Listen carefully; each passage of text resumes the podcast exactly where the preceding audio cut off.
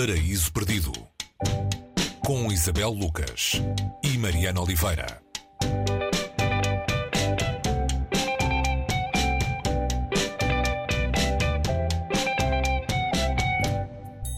Micael e Margarita, de Julie Leckstrom Himes, é a leitura uh, recomendada hoje no Paraíso Perdido. Ora bem, Micael e Margarita é capaz de fazer lembrar o título de um outro livro, uh, que também já aqui falámos há um tempo, uh, e não é por acaso, claro. Esse outro livro é O Mestre e Margarida, de Mikhail Bulgakov. Isabel, o que é que esta escritora americana faz neste livro com a ficção e com a realidade que está nos livros de Bulgakov e na vida de Bulgakov? Olá, Mariana. Sim, uh, ao primeiro olhar, quando olhamos para a capa, parece que o nosso, o nosso, olhar, o nosso olhar nos traiu, não é? Uh, Mikhail e Margarita, sim.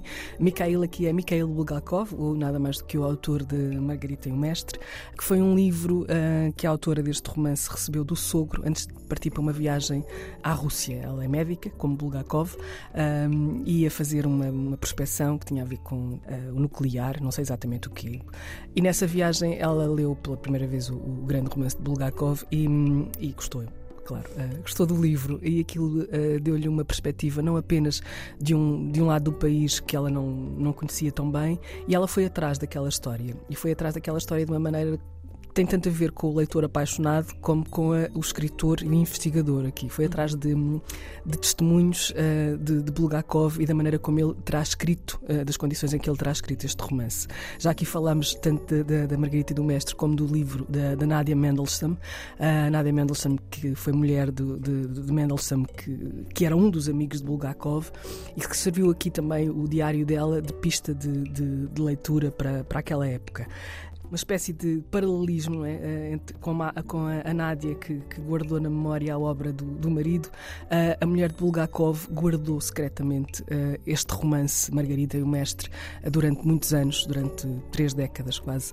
até ele poder ser publicado, porque um, era um livro, quem o leu sabe disso, que de alguma maneira põe a nu muitas das, muitas das condições de vida do, do, do, do sistema, do regime de Stalin e, portanto, só foi publicado nos anos na década de 60, quando uh, o regime soviético estava, digamos assim, mais brando. Este é um livro, é, um, é o primeiro romance da, da Julie Himes.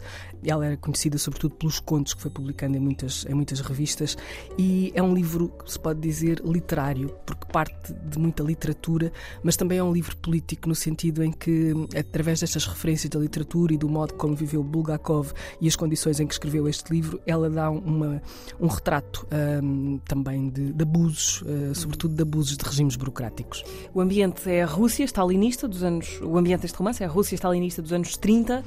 E é um ambiente de personagens ou de personalidades que, que conhecemos, uh, Mayakovsky, uh, Pasternak e por aí adiante. Sim, estes, estes nomes todos que nós já, já, já conhecemos e também, e também uh, Mandelstam eram, eram grandes amigos, a, a Ana Akhmatova, todos, todos esses nomes entram aqui e entram aqui como personagens uh, que se tornam ficcionais, mas a partir do real. E ela depois vai buscar outras referências a, a outros nomes da literatura, tanto americana como, como russa, como europeia. Goethe está aqui. Uh, há aqui muita, muitas, muitas, muitas referências, e por isso é que eu, eu dizia que este livro é, é uma espécie de romance uh, literário, um, mas que também tem muito a ver com aquilo que nós estamos a ver. E ela, ela visitou a Rússia, fez pesquisa, e em algumas entrevistas que deu quando este livro foi publicado inicialmente, e foi em 2017, ela falava, eh, agora pensamos em 2017 e tudo o que já aconteceu depois, parece que foi assim há, muito tempo. Ela um, falava, logo no início de, dos anos 2000, para uma espécie de, de, ilusão de abertura que havia na, União, na, na atual Rússia, uh, com a ideia de Putin, que até se deixava, que se deixava ironizar e ser uh, alvo de humor, um, nomeadamente depois de ter sido agente KGB e tudo isso tudo foi mudando, ela, ela dá um alerta para isso, tudo foi mudando até uh, uma série de leis uh, terem sido aprovadas, leis que, uh, sob o chapéu de, de protegerem as pessoas, não é? lhes foram de alguma maneira tirando a, a liberdade. É, é, este romance parecendo e, e, é muito bem construído e estas personagens são todas adquirem aqui quem já as leu e quem já as conhece outras, de outros carnavais, digamos assim, uh, vê aqui este embrulho um, da Julie Himes e, e, e, num romance muito bem escrito.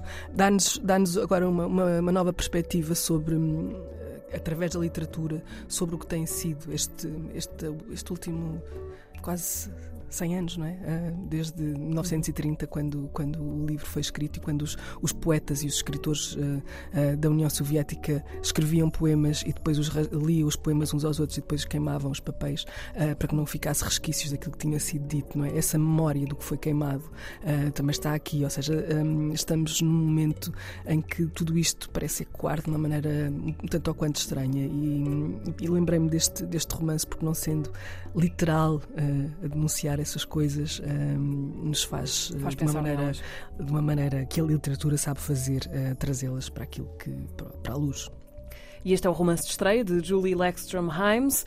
Está publicado na Elsinore, Micael e Margarita, com tradução de Pedro Guerra. É a nossa sugestão esta semana no Paris Perdido. Até para a semana. Até para a semana, Mariana.